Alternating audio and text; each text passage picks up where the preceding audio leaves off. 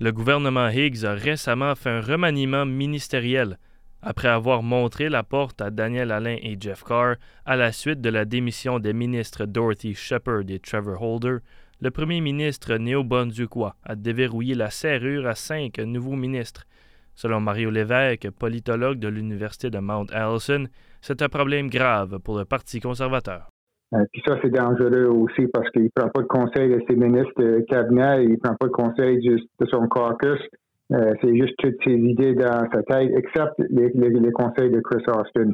Parce que ce qu'on voit, c'est que le Parti conservateur du Nouveau-Brunswick qu'on connaît aujourd'hui, ce n'est plus le, parti de Bernard Lord ou de Richard Hatfield, ça c'est les conservateurs euh, modérés ou les conservateurs rouges, ce que moi j'appellerais.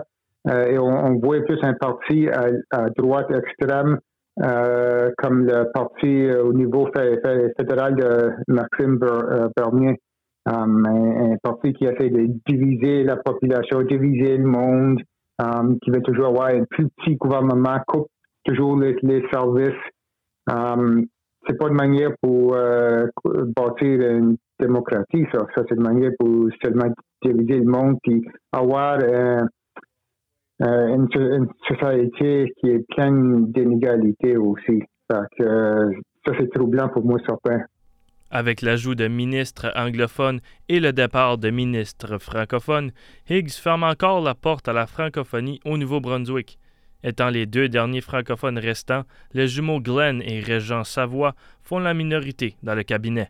Cette minorité parmi plusieurs est reliée directement avec le pouvoir de Higgs qui diminue en chute libre envers la population, selon Mario Lévesque. cette question-là est, c'est qui qui va voter pour le conservateur au, Nouveau-Brunswick en 2024? Mm-hmm. C'est une bonne question, ça, parce que ce qu'on pense à ça, c'est Higgs c'est son gouvernement qui a hérité tous les francophones de la province. Ben, ça, c'est 30% de la vote. OK? Ça mm-hmm. fait qu'il nous reste quoi? 70% du monde? Il a, attaqué la communauté LGBTQ+. OK? Fait que ça, ça ôte les autres de là. Les peuples autochtones sont pas des euh, les alliés, puis euh, les choses qu'il met en place, euh, il essaye de les harceler toujours. Ça fait que les autres, ils voteront pas pour Higgs, certainement.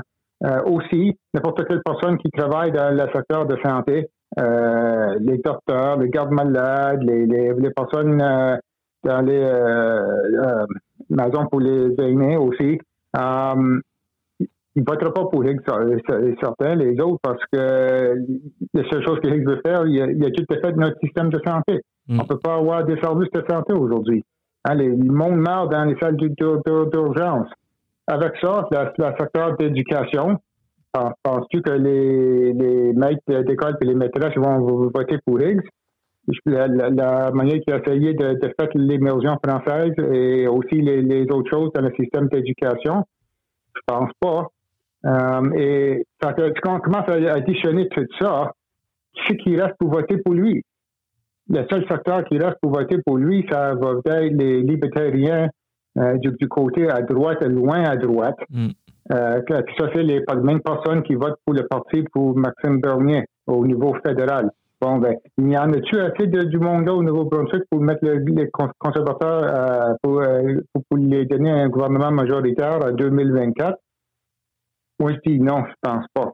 Le politologue a mentionné pour terminer que l'avenir de la province est entre nos mains. Ce dernier a affirmé que l'on doit sortir Blaine du cabinet et que ce serait la meilleure chose pour le Parti conservateur et pour bien se situer dans le futur de la politique néo-brunswickoise. Vous écoutiez Mathieu Landry dans le cadre de l'initiative de journalisme local.